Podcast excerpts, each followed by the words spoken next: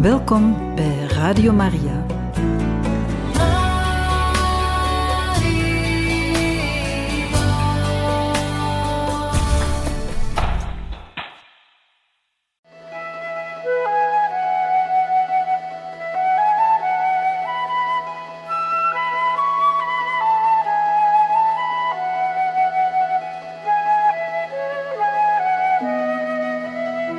Welkom bij Biofides, een programma van Radio Maria, gebracht door Vincent Kemme.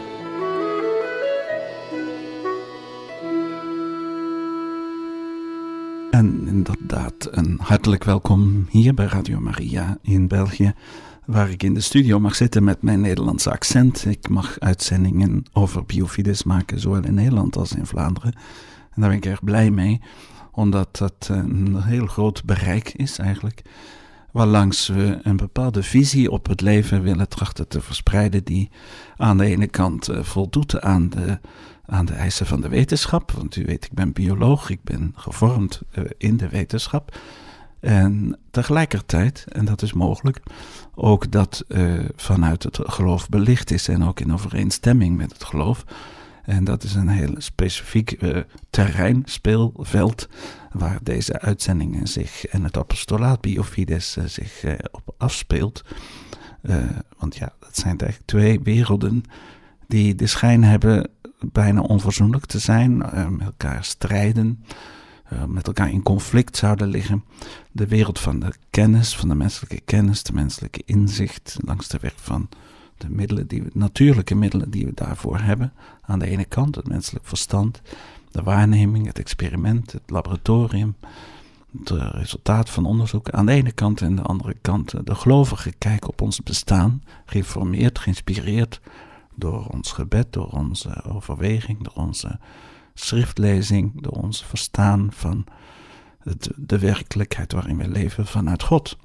Dat zijn toch twee grote veel velden. En op dat veld, speelveld, uh, begeeft zich Biofides, een uh, apostolaat dat inmiddels nu tien jaar geleden is ontstaan. Eigenlijk komend uit het middelbaar onderwijs, zowel in Nederland als in Vlaanderen als aan de Europese scholen in Brussel.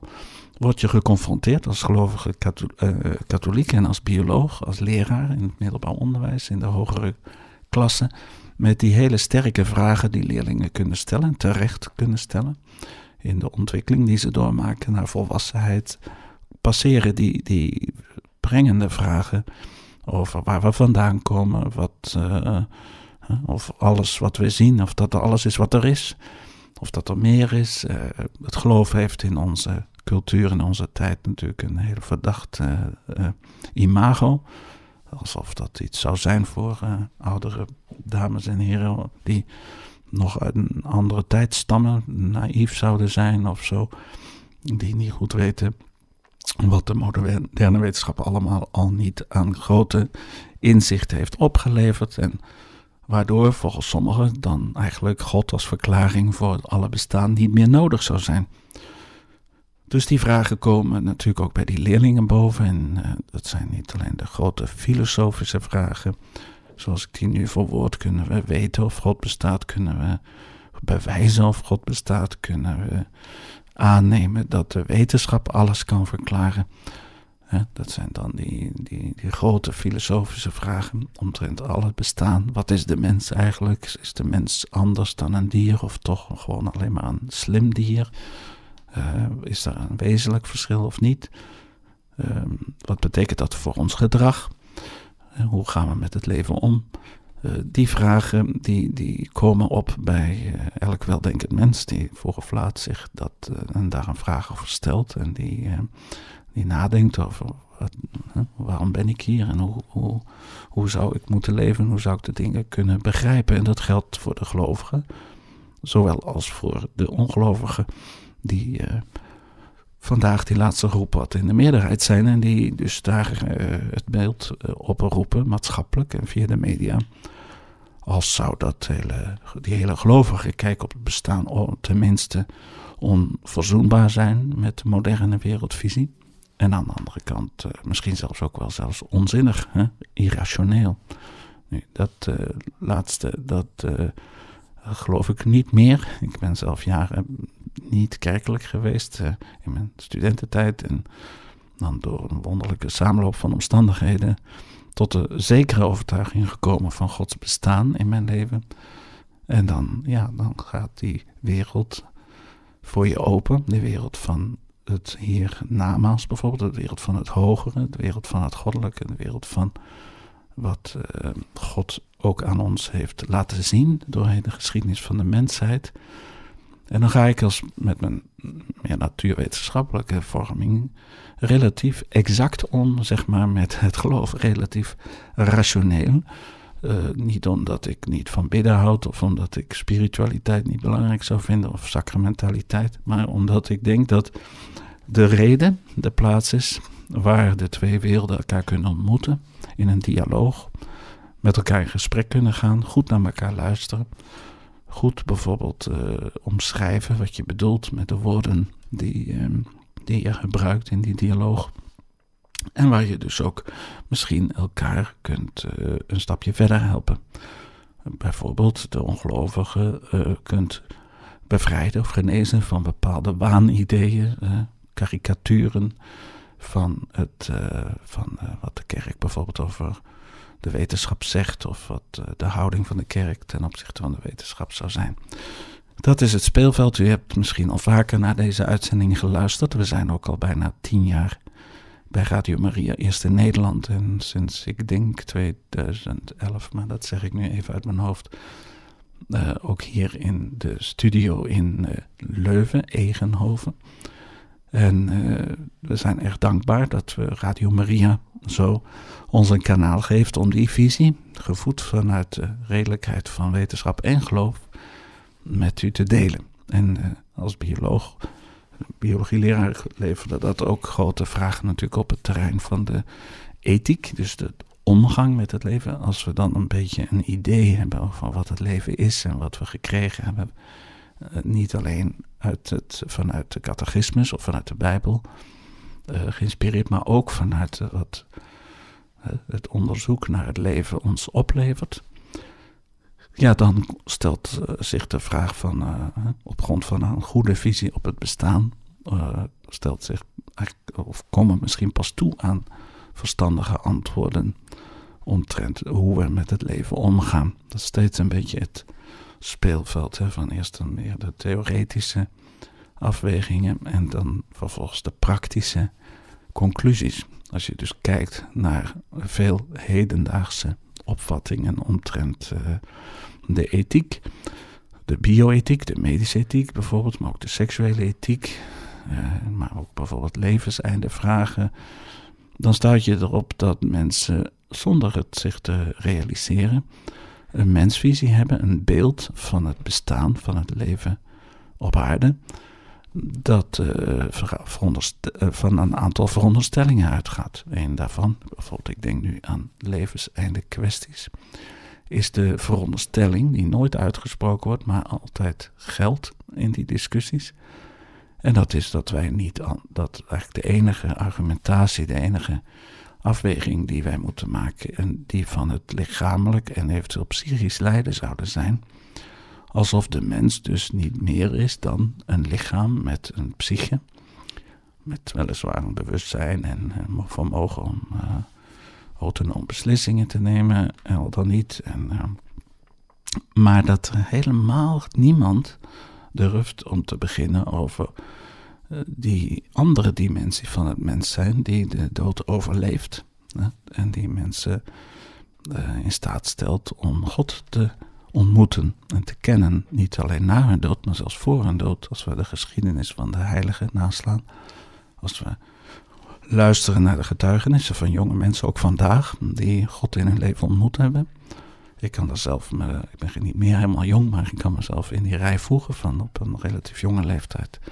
Die ervaring van Gods nabijheid en Gods werkelijk bestaan in mijn leven te hebben mogen ondervinden dan uh, moet je dus in alle vraagstukken rond het levenseinde, bijvoorbeeld mijn eigen levenseinde ooit, uh, incalculeren dat er wel degelijk een andere persoon is met een hoofdletter P, die ik zal ontmoeten, een andere wereld waarin ik naar ik toe zal gaan.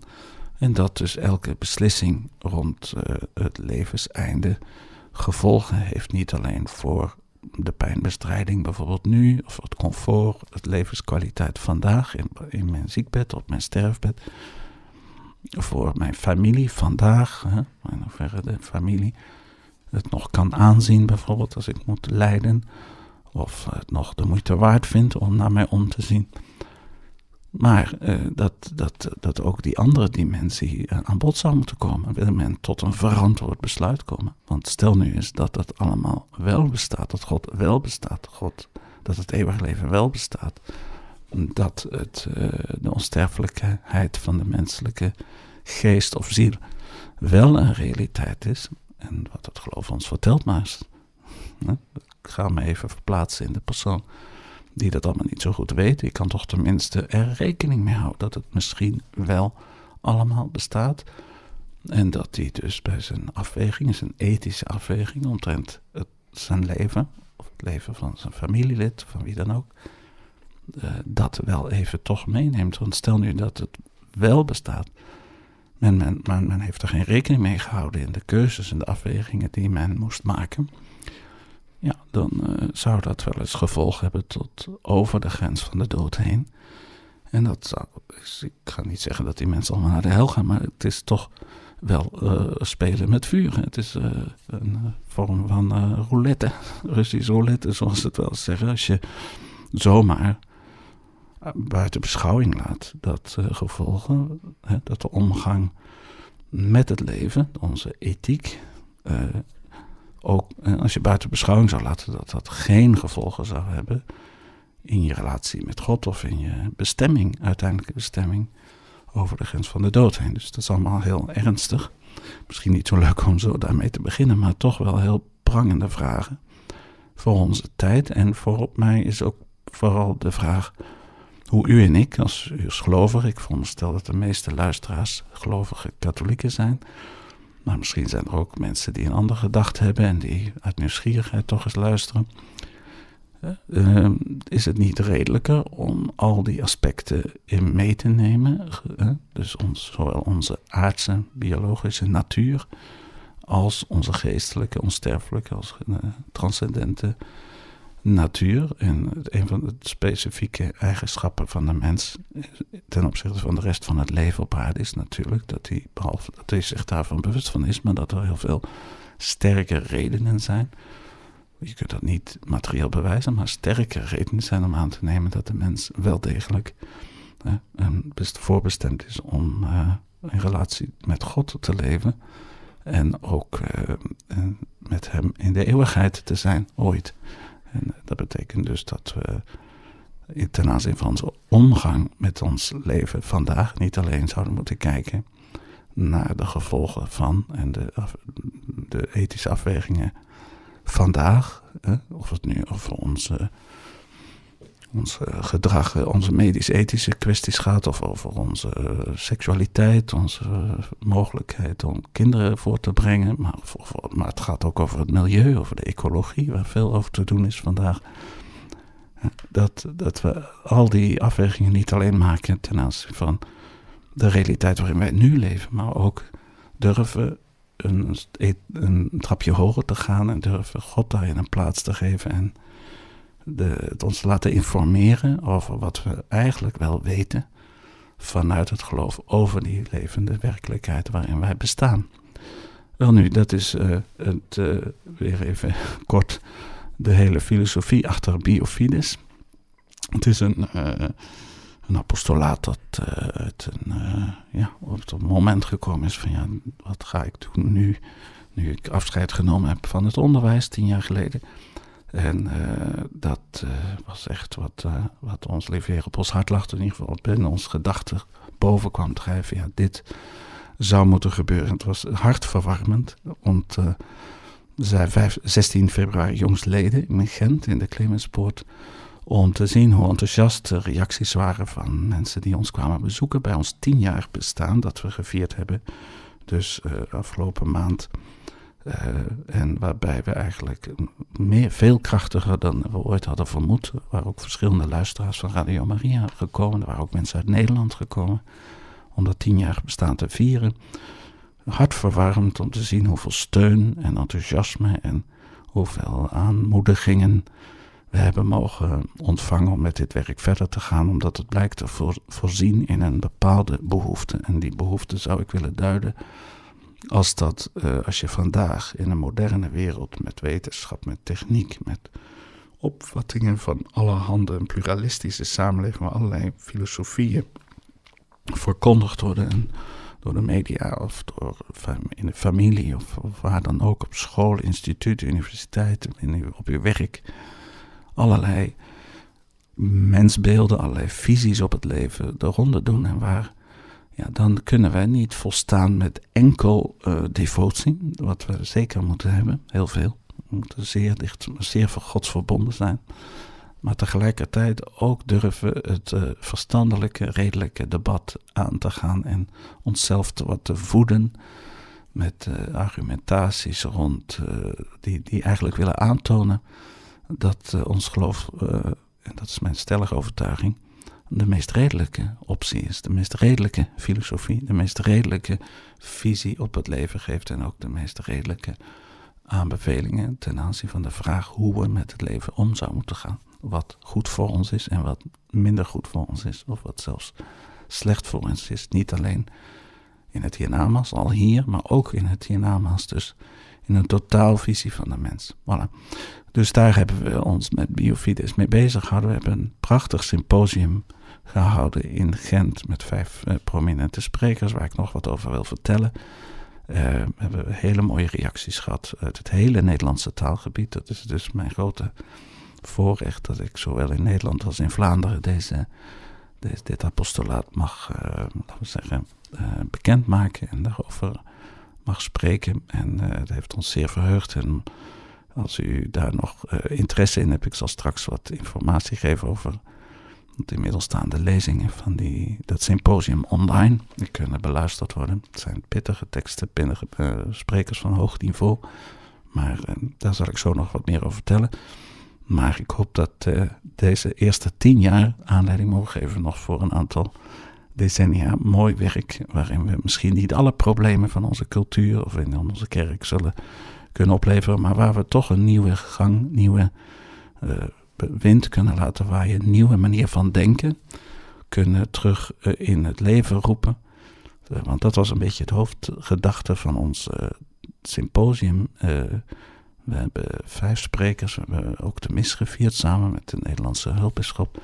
Maar de hoofdgedachte was toch van hoe kunnen we ons denken vandaag, uw en mijn denken, of als gelovigen, als niet-gelovigen, vernieuwen. Hoe kunnen we terug opnieuw daar ja, uh, poten onderzetten, om het zo te zeggen, die solide zijn en die gegrondvest zijn in de rijkdom van zowel de wetenschappelijke vooruitgang als het verstaan, meer filosofisch, metafysisch en ook theologisch verstaan van het leven dat wij leven. En dus dat, dat denken, dat op het niveau van onze reden komen die twee werelden samen.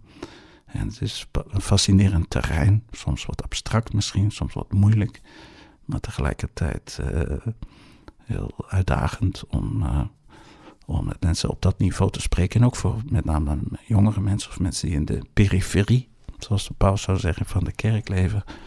Denk ik dat de, de, de snaar van de reden uh, een hele goede is om mensen toch tot bepaalde eventuele andere gedachten te leiden.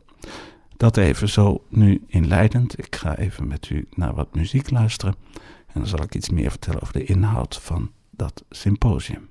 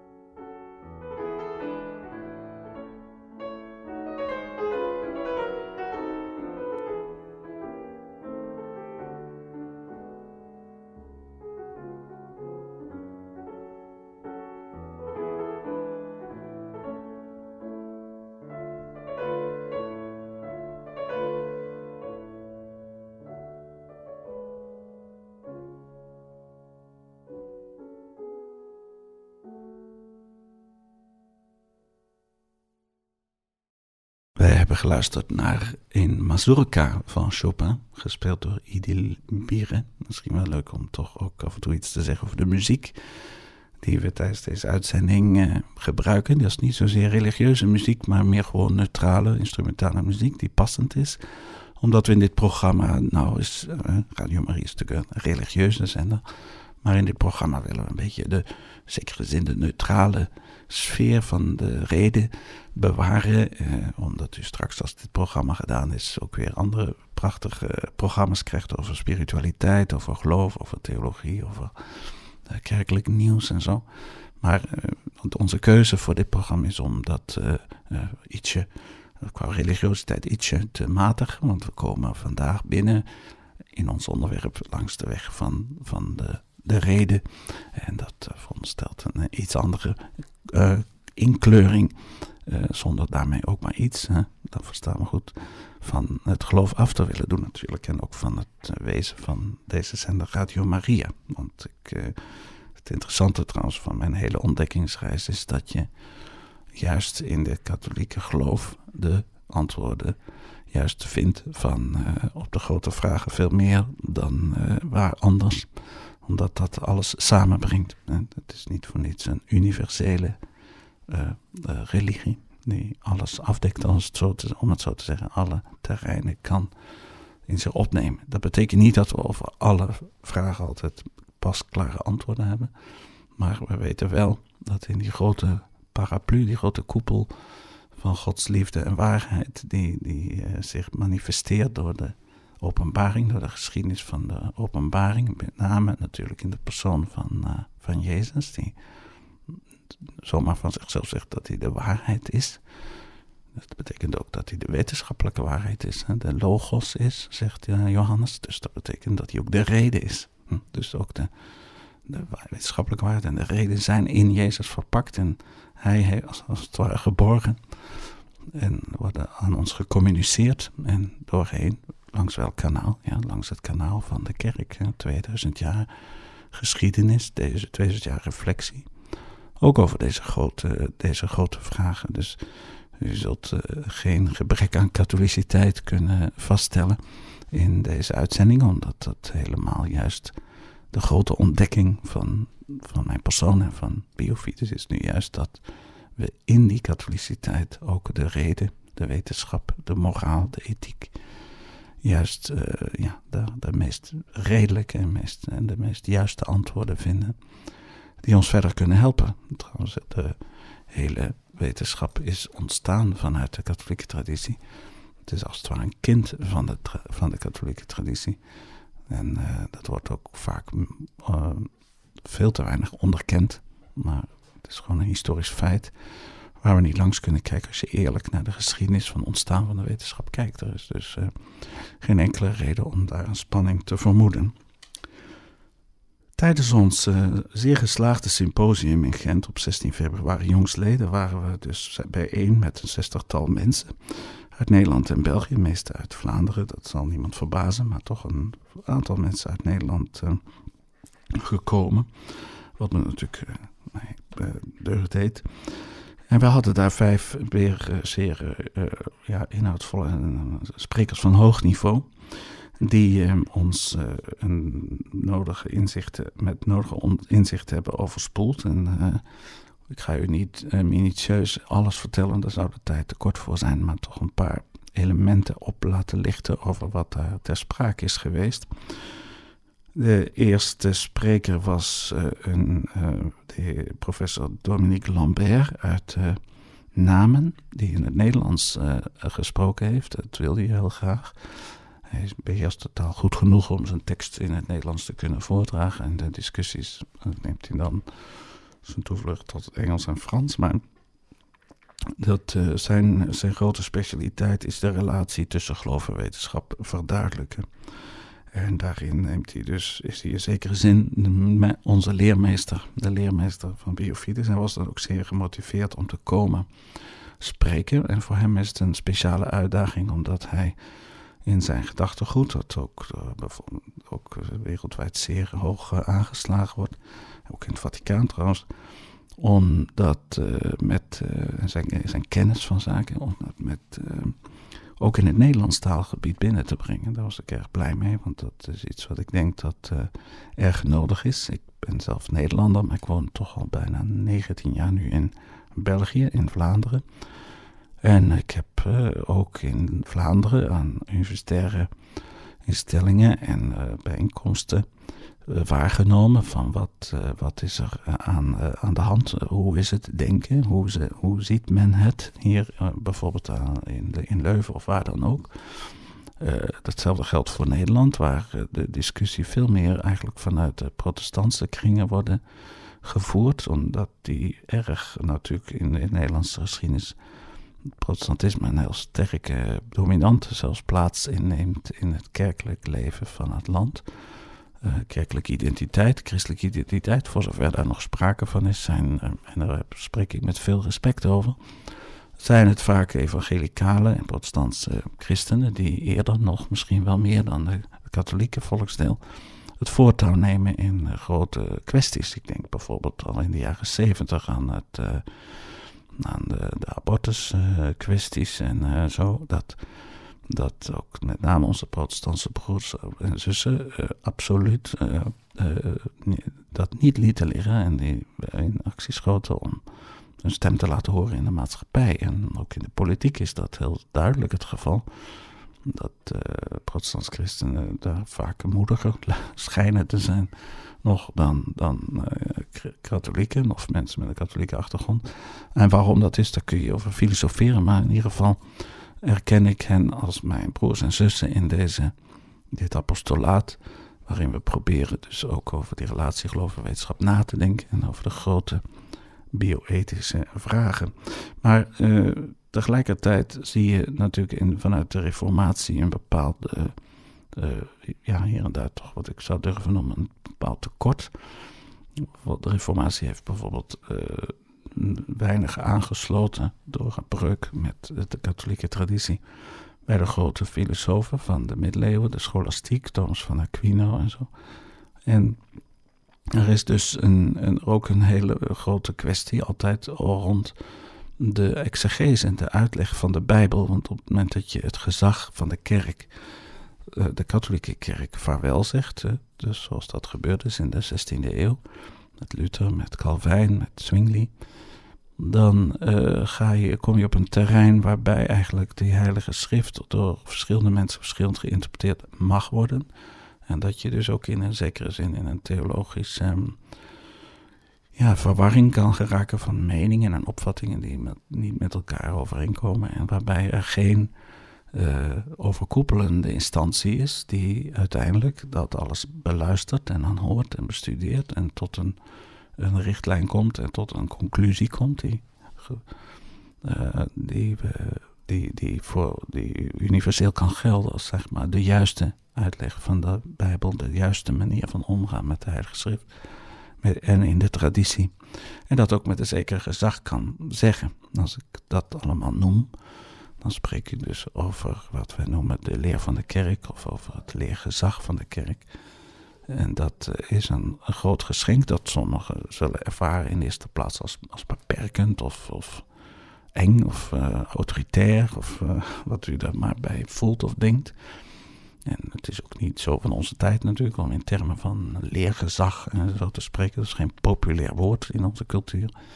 Maar het is natuurlijk wel een groot geschenk als God achter de hele geschiedenis van het katholieke denken en geloven staat, dan kun je toch wel als een heel groot geschenk zien dat daar op een gegeven moment een bepaalde garantie is van de werkzaamheid van Gods geest die doorheen de kerkgeschiedenis en concilies en pausen en bisschoppen en maar ook grote geleerden, uh, grote figuren in de geschiedenis van de kerk, niet per se bisschoppen of priesters, maar wetenschappers en uh, tot, een, tot uh, een, juist en wel afgewogen antwoord komt op de grote vragen. Dat voor u en mij, die misschien niet de tijd hebben om alles uit te zoeken en uit te pluizen, een, hand, een handreiking is en ook een houvast en een zekerheid geeft van, ah wacht even, uh, dit heeft de kerk daarover gezegd. Dus, dus in de reformatie is dat anders. Daar is het een beetje meer, iedereen, de een vindt dit, de ander vindt dat. En dat, vind, dat ervaar ik als een zeker tekort of een gebrek, waardoor het heel interessant voor mij is, persoonlijk, en ook voor Dominique Lambert was het heel interessant om in het Nederlands taalgebied, ook naar Nederland gericht, uh, ook een meer uitgewerkte katholieke visie op geloof en wetenschap te communiceren. Heel interessant in dat verband was dat uh, er een, ook een um, protestantse spreker was uit Amsterdam, een zekere Emmanuel Rutten, die zich zeer verdienstelijk maakte in Nederland over op het terrein van de, argumentatie voor het bestaan van God. Daar gebruikt hij overigens uh, rijkelijk uh, katholieke uh, theologen en filosofen uit de geschiedenis van. Zoals bijvoorbeeld Augustinus en, en Thomas van Aquino en zo. hij kent zijn materie, hij is filosoof, hij heeft, is een jonge man die zelf een godservaring in zijn leven heeft gehad en, en zeker een, zich een echt affirmeert als een christen, een gelovige christen. Maar hij staat door de weg die hij gegaan is nog wat uh, veraf van de katholieke wereld. En hij heeft nu dankzij dit symposium kennis gemaakt met een, een collega, zeg maar, filosoof uit Namen, die vanuit die katholieke traditie denkt. En het was voor mij een persoonlijke grote vreugde om die twee werelden, de wereld waar ik oorspronkelijk vandaan kom, Nederland, een land dat, waarvan het christendom sterk uh, getekend is door de reformatie.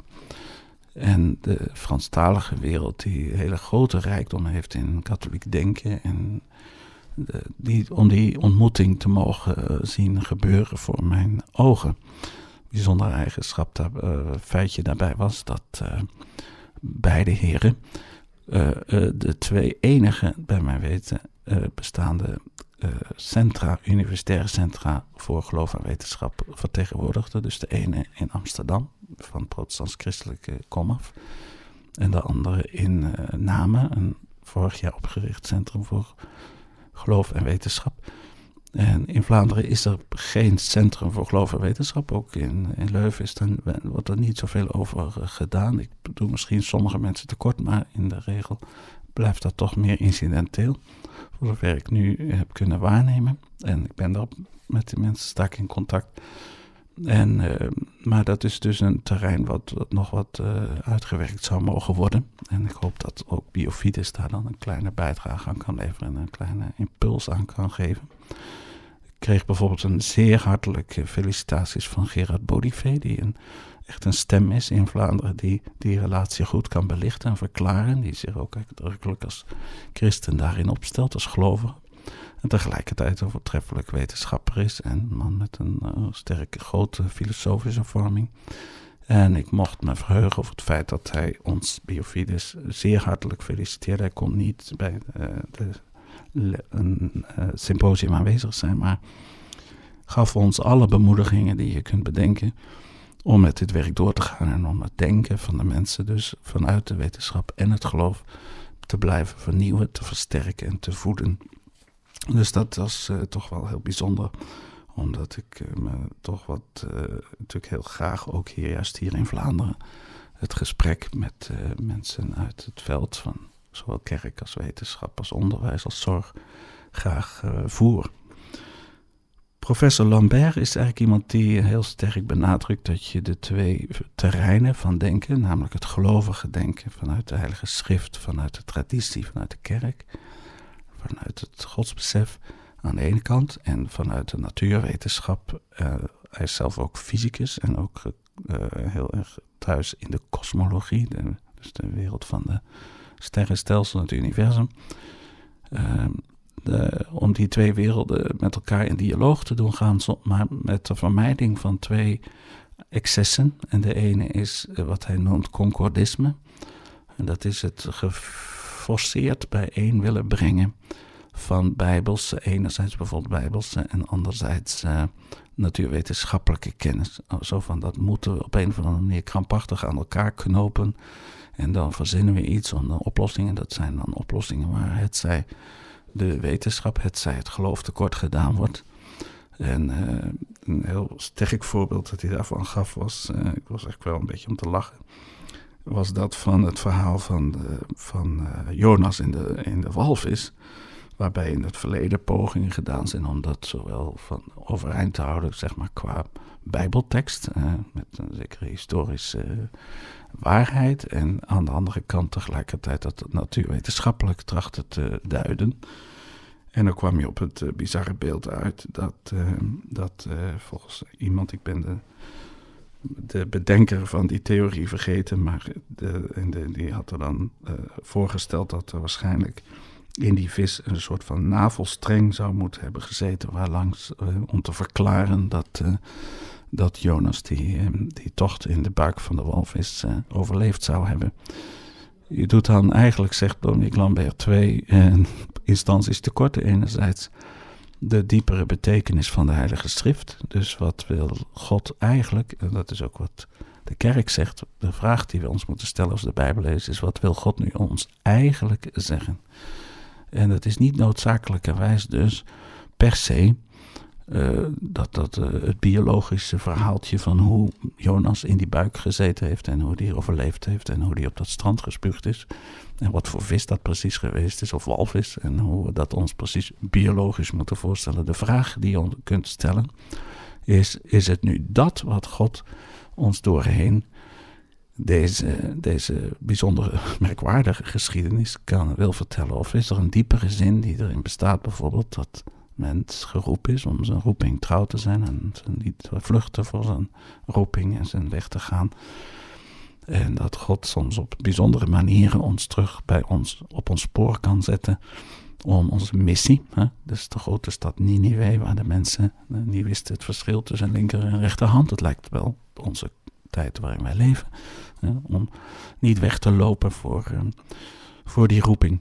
Ik persoonlijk bijvoorbeeld heb me vaak afgevraagd, ja, moet ik dit nu wel doen, biofides? Is dat niet dwaas om zoiets, uh, zonder dat ik een grote zak geld heb, of zo'n grote instelling, of grote subsidies, of, grote, of personeel, of... Uh, hoe dwaas is het eigenlijk voor mij om dit werk überhaupt te doen? En dan is dat toch, als je soms van die momenten hebt van, nou ja, daar heeft het allemaal voor zin.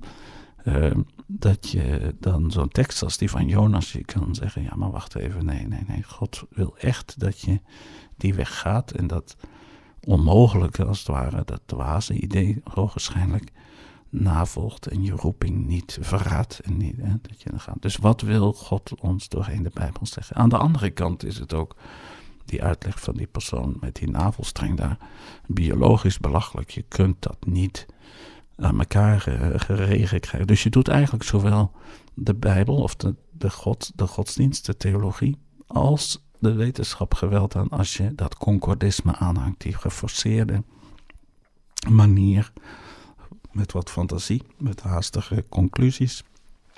Um, dat geforceerd bijeenbrengen, doen concorderen van geloof en wetenschap. Dat is niet verstandig, dat is niet rationeel, dat is niet redelijk, aan twee kanten niet. Dus dat zouden we moeten vermijden. Ander voorbeeld daarvan is natuurlijk de dagen, de zes dagen van Genesis 1, de schepping. Het is maar zeer de vraag of God ons doorheen die tekst een soort nauwgezet wetenschapsjournalistiek verslag wil geven van de fysieke, exacte en biologische, kosmologische en biologische gebeurtenissen in een bepaalde periode. Uh, dat is maar zeer de vraag, want uh, de exegeten die teksten beter bestudeerd hebben, weten dat, die, dat in ieder geval in die tijd de kennis van de kosmologie en van de biologie natuurlijk op een totaal ander pijl stonden als wij nu die kennis hebben. En bovendien dat de inzet van het hele geschrift ervoor een was om te affirmeren dat uh, de schepping niet zomaar product is van halfgoden en allerlei uh, mythologische voorstellingen uit de tradities die de Joden omringden in die periode. Maar dat het hier ging om de affirmatie dat die wereld die we zagen, de zon, de maan, de sterren, de wateren boven de hemel en, de zee en de beesten, en de krioelende beesten enzovoort, daar komt die wat primitieve uh, kosmologische en biologische kennis om de hoek. Eh, dat die het werk van God was, dat er God ze geschapen had, dat ze geschapen zijn, dus in het bestaan geroepen. God sprak En het was. Dus het is uh, gewild de, dat de wereld gewild is. En dat bijvoorbeeld, heel belangrijk, de zon en de maan, mm, die volgens andere godsdiensten uh, goden waren, dat dat uh, in ons, in, volgens de Joodse traditie, geïnspireerd door Gods geest, herkend werden als geschapen entiteiten, geschapen dingen. Net zo goed als dat het geldt voor de planten, de dieren en de mens. Dus uh, wat wil God nu eigenlijk door zo'n tekst heen ons zeggen? Waar, hoe drukt de, de, de, hoe drukt de, de, de Bijbel zich uit? Hoe drukt de auteur van de Bijbel zich uit? En dat waren mensen van vlees en bloed. Het is anders dan in de Koran, die zo gezegd uit de hemel zou zijn gevallen en dan gedicteerd nog eens door, uh, door een engel. En, en het is een hele andere visie op het ontstaan van zo'n boek. Uh, trouwens, de Bijbel is een, geen boek, maar een bibliotheek, een band, een, samen een bundeling van geïnspireerde teksten. En die inspiratie bestaat er niet uit om zo nodig biologieles te willen geven. Uh, in termen van hoe die wereld dan uh, precies ontstaan is. Maar onder diepere betekenis. En God zag het goed was bijvoorbeeld. Er is heel veel geschiedenis van het denken gespeculeerd over of de, de wereld waarin wij leven, ten, en ook de mens, fundamenteel goed is van nature of niet. Of juist fundamenteel slecht.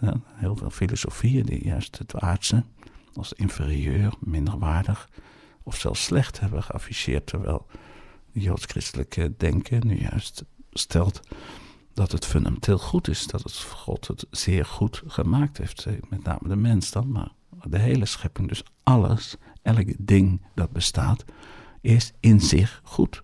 Dat is een ongelooflijk fijne en positieve boodschap. En dat lucht op, want dat betekent dat ik niet schrik hoef te hebben voor wat dan ook. Want het is in de grond door God geschapen. Er is alleen wel natuurlijk nog een tweede en een derde hoofdstuk van uh, het boek Genesis, waarin ook het drama van de val en van de introductie van het kwaad uh, in de. In, dus God staat dat toe, maar dat is niet gewild, maar God staat dat blijkbaar toe. Dat is op zich nog een groot onderwerp aan zich. Maar uh, het, vertrekt allemaal vanuit het, het fundamenteel goede. Dus als iemand kwaad verricht met een mes, iemand steekt, ik zeg maar wat, en dan die arm van die misdadiger is goed, het mes is ook goed, maar de daad is niet goed. Maar dus wil zeggen, we moeten niet, uh, niet bang zijn voor de, het wezen der dingen, want die zijn door God geschapen en gewild en God zag dat het goed was. Dus wat wil, de vraag is altijd, wat wil God zeggen doorheen zo'n tekst? En het geforceerd willen concorderen van die zesdagen voorstelling van de schepping met bijvoorbeeld de, met de evolutie of met de, de kosmologie, de kennis van de beweging van de planeten en de vier, dag van 24 uur, de aarde die om zijn as draait enzovoort meer, is dus ja, theologisch gezien minder relevant, of niet zelfs relevant. Maar, uh, en maar is ook, ja, je komt er niet goed uit. Hè? Genesis 1 en Genesis 2 geven al een verschillende opeenvolging van het ontstaan van de soorten.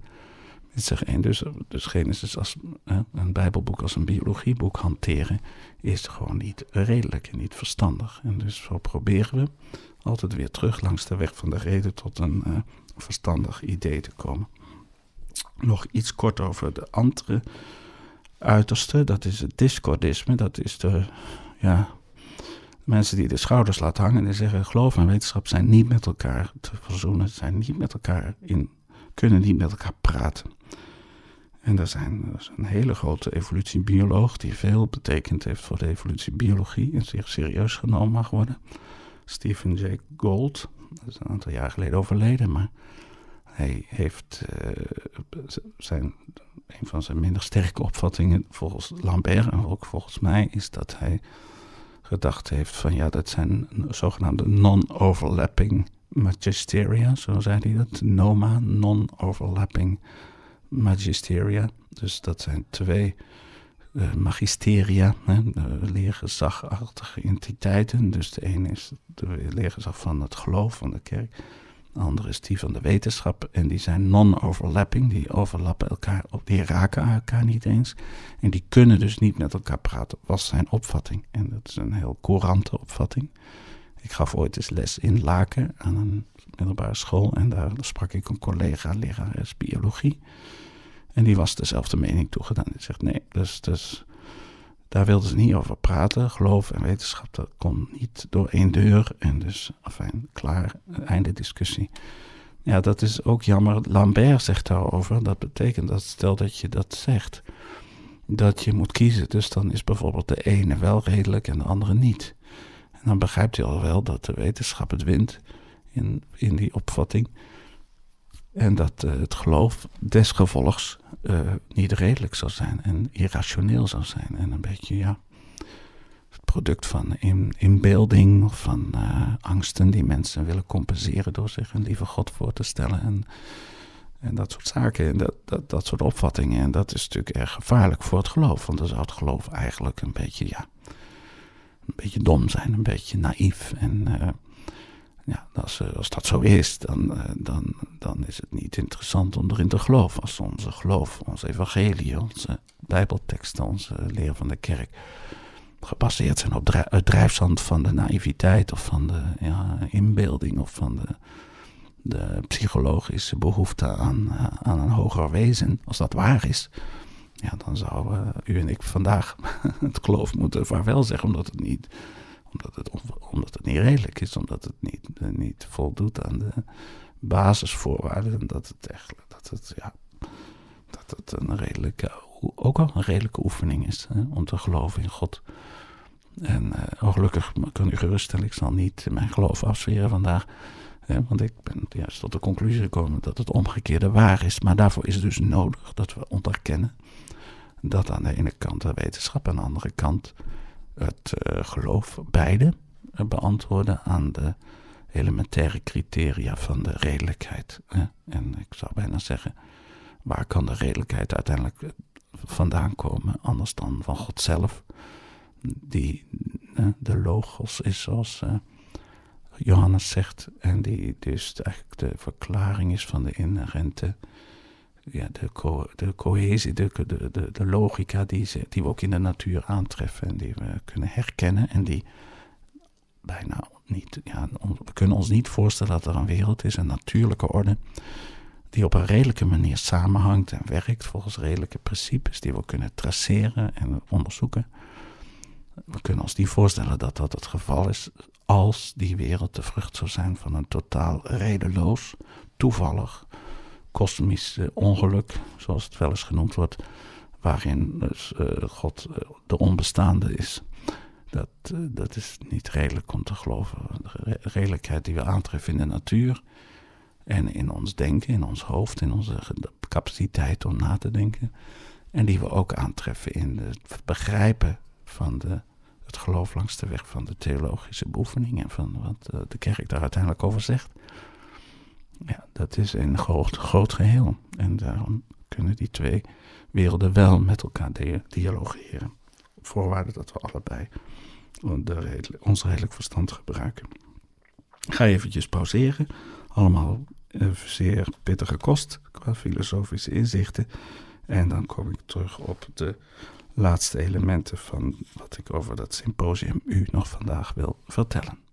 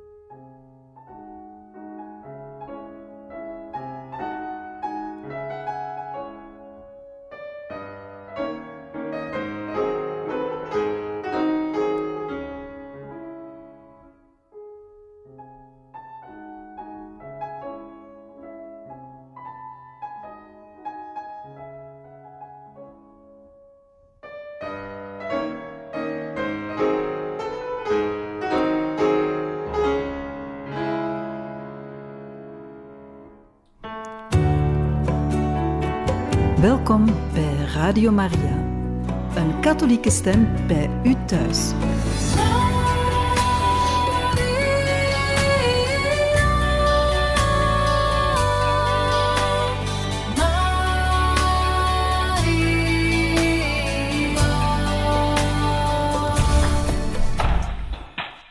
En dat ook was een mazurka van Chopin, gespeeld door Idil Bire. Welkom terug bij Biofides, onze maandelijkse uitzending over geloof, wetenschap en bioethiek. Uh, hier vanuit de studio in Leuven. Uh, maandelijks op de eerste dinsdag van de maand. En het wordt nog een aantal keren herhaald. Je kunt op de website van uh, radiomaria.be nagaan als je op programmering en dan Biofides klikt. Wanneer precies de uitzending wordt herhaald. Want dat wordt verschillende keren nog, nog herhaald uit mijn hoofd. Uh, bijvoorbeeld aanstaande zaterdag. Altijd de zaterdag volgend op de eerste dinsdag van de maand. En dan om kwart over zes in de vroege avond. Dus het kan zijn dat andere mensen voor dat tijdstip natuurlijk uh, interessanter is. En ten bovendien wijzen kun je op dat de uitzendingen altijd na verloop van tijd verschijnen op de zogenaamde Biofides Soundcloud. Dat is een, uh, ja, een geluidswolk, letterlijk vertaald. Dus dat is een dienst op het internet waar we audiobestanden kunnen plaatsen. Ook trouwens op de website van uh, Radio Maria België kan je deze uitzending terug beluisteren. Maar die blijft er niet al, altijd op staan. Dus na verloop van tijd verdwijnt hij dan. En dan maar in ieder geval bij, op de Soundcloud blijft hij. Die. die is een beheer van, van Biofides zelf. En dan kunt u ook, uh, ziet u dat de uitzendingen ook wat gerubriceerd zijn naar categorieën, naar onderwerpen. En dat u altijd eens terug uh, kunt luisteren. Maak u er ook maar nog eens op patent. Er maken niet zoveel luisteraars gebruik van. Dat is dat u mij een vraag kan stellen, dat u mij een onderwerp voor de voeten kan slingeren, zo gezegd, waar u wel eens wat over zou willen horen. u kunt dus altijd een mailtje sturen naar biofides radiomaria.be. Ik uh, controleer toch uh, zo regelmatig wat, uh, wat er in die mailbox binnenkomt. Er zijn af en toe wat vragen, soms opmerkingen. Um, maar er mogen er wel wat meer zijn. Dus stel dat u zegt, ik zou over dit of dat. Is misschien soms, het overkomt mij dat luisteraars eigenlijk maar net één zin of zo is blijven hangen. Want u was misschien bezig met een andere activiteit of het allemaal niet uh, precies woord voor woord kunnen volgen. Maar uh, er is iets bij u blijven hangen. Dat rinkelt zo bij u van, hé, hey, wat, wat zei die daar nou toch? Daar zou ik iets meer van over weten. Nou, dan moet u mij een groot plezier doen. En dat niet uh, vergeten, mij even een mailtje te sturen. Want dan weet ik dat u geluisterd hebt. En dat, u daar, dat daar iets van is blijven hangen bij u. En dat u misschien wat meer informatie wil. Dus uh, aarzelt u niet, hè, u niet. Er bestaan geen domme vragen, er bestaan alleen domme antwoorden. Dus uh, stuurt u dan een mailtje naar biofides.radiomaria.be en dan gaan we kijken hoe we daar zo goed mogelijk op kunnen antwoorden. Ja, Biofides bestaat dus tien jaar en we zitten nog een beetje op een wolk van het zo geslaagde symposium dat we onlangs hebben gehouden in, uh, in uh, Gent in 16 februari. En waarin vijf sprekers zich uh, het beste van zichzelf gegeven hebben om, om met ons na te gaan hoe we het denken van onze tijd, gevoed vanuit geloof en de wetenschap, kunnen vernieuwen. Dat was eigenlijk de grondgedachte van onze, van onze hele bijeenkomst. we denken dat in onze cultuur uh, met, de kerken zijn leeg, bij wijze van spreken. De, niemand gelooft er nog ergens in, lijkt het wel. Maar er is ook een grote verwarring op het niveau van ons denken, wat we allemaal wel niet menen te weten. En een van de sprekers die ik gevraagd had is de heer uh, Jurgen Vijgen. Dat is een filosoof uit Sint-Truiden, die in Nederland vooral werkt aan seminaries, lesgeeft en ook aan het Theologisch Instituut in, in Tilburg. En die uh, heel erg uh, thuis is in de filosofie en theologie van Thomas van Aquino. Ik heb hem net al even genoemd. Uh, een veel verzwegen, maar misschien wel de grootste denker die de katholieke traditie heeft gekend. En die op een bijna niet geëvenaarde manier een synthese heeft willen weten maken, juist tussen reden en geloof en, kunnen maken. En ook dat ook vertaald heeft in, in uh, morele beginselen, die in feite niet alleen de toets van de kritiek van de redelijkheid kunnen doorstaan, maar ook werkelijk goed zijn voor de mens. Wat dat laatste betreft benadrukt uh, dokter Jurgen Vijgen heel sterk de accent dat, dat Thomas van Aquino legt op het geluk als doel van, van de ethiek of van de moraal. Dat is heel, belangrijk, want uh, als je vandaag begint over ethiek of moraal, dan beginnen mensen heel angstig te kijken. Van oei, we mogen dit niet, we moeten dat. En, en regeltjes. En wie, wie, wie is de kerk wel om ons dat op te leggen? Krijg je dat hoor? Ik heb het nog nooit meegemaakt trouwens. Dat een kerkelijke instantie of functionaris mij wat dan ook heeft opgelegd. We hebben, ze hebben mij dingen verteld, ze hebben me dingen voorgesteld. Ze hebben, maar ze hebben me nooit iets opgelegd. Ik kan me dat niet herinneren.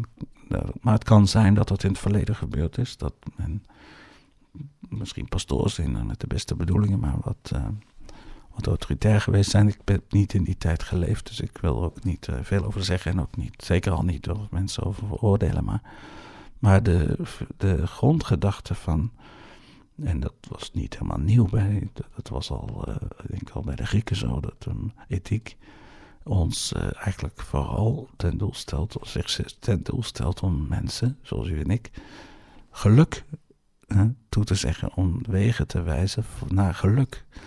En geluk zelfs in onze definitie, hier en in het hiernamaals. Dus niet alleen hier en ook niet alleen in het hiernamaals.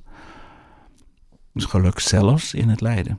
Als dat woord moet vallen, dat daar we toch een wonderlijke manier, uh, op een of andere manier levensvervulling in kunnen uh, vinden door het een doel te geven. Maar dat is nou niet wat de heer Vijgen nu zo op, in die toespraak heeft benadrukt, maar wel dus dat het gaat om ons welzijn. Er is waarschijnlijk geen mens op aarde die niet gelukkig wil zijn, zou willen zijn.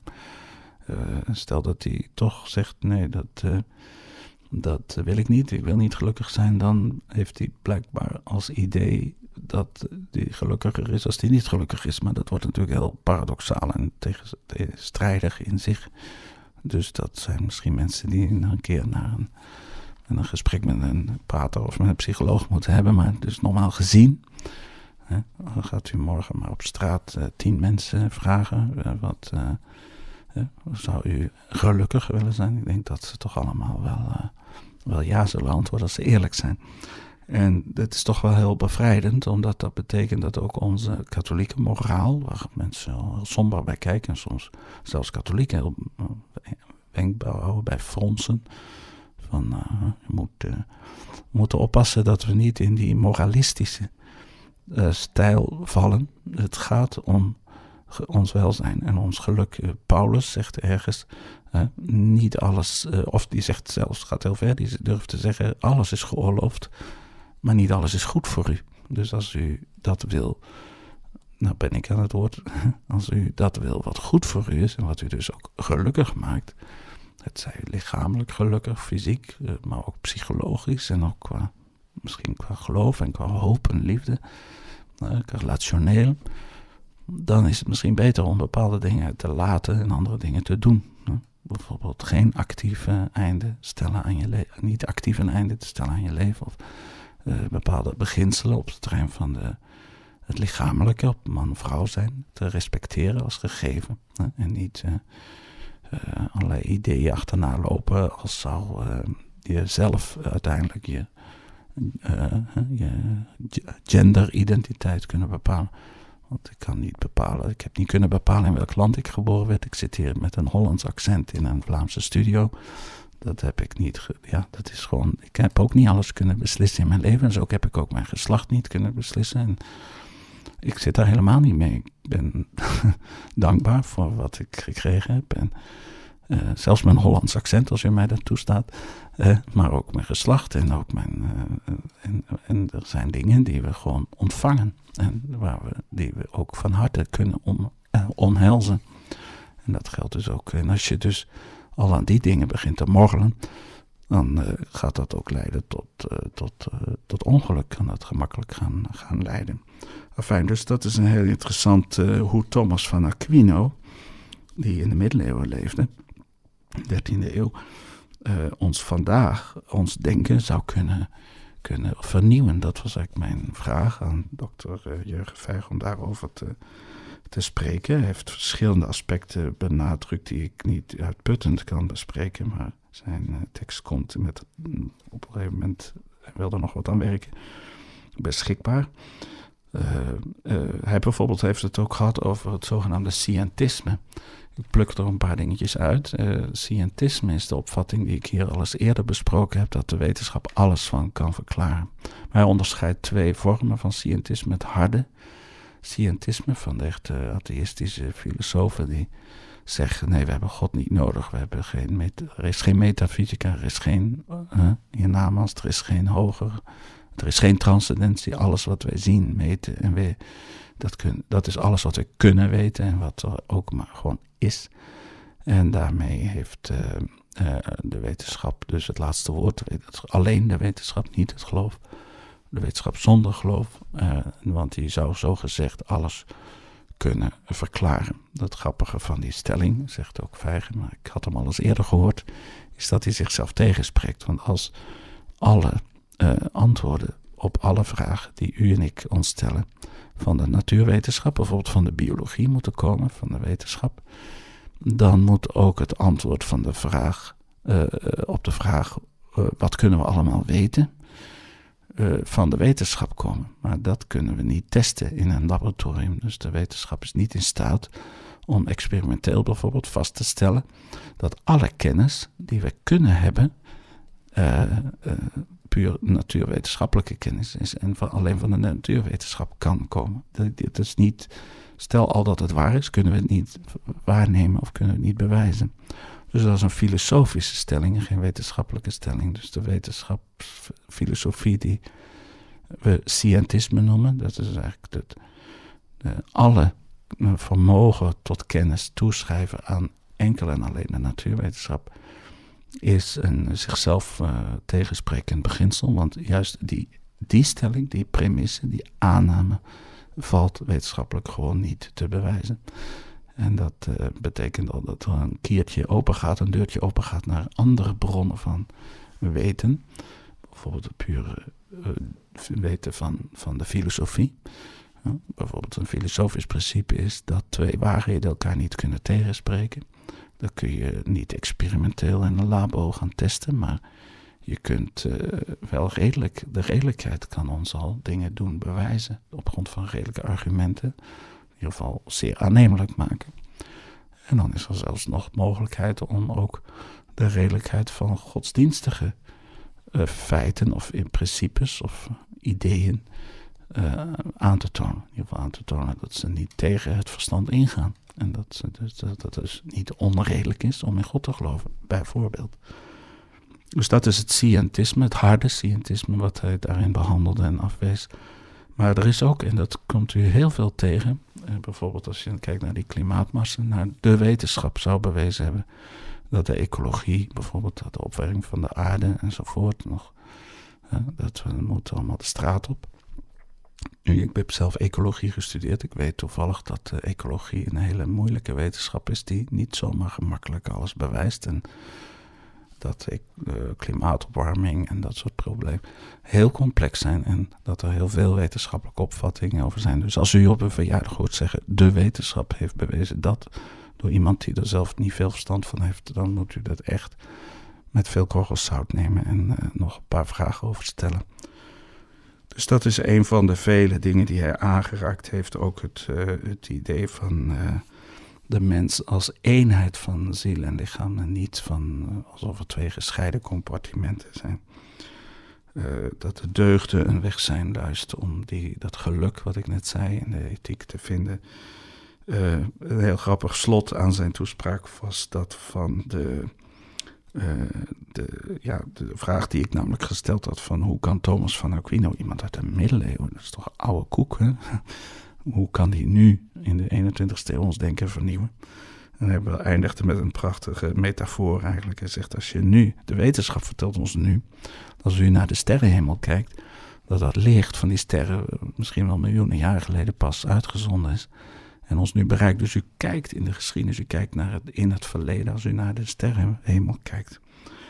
Eh, om de waarheid omtrent het universum te leren kennen. Dat, uh, daar is wetenschappelijk geen twijfel over. Dus u bekijkt, als u naar de hemel kijkt, kijkt u eigenlijk naar het verleden, zegt uh, de Jurgen Vijgen.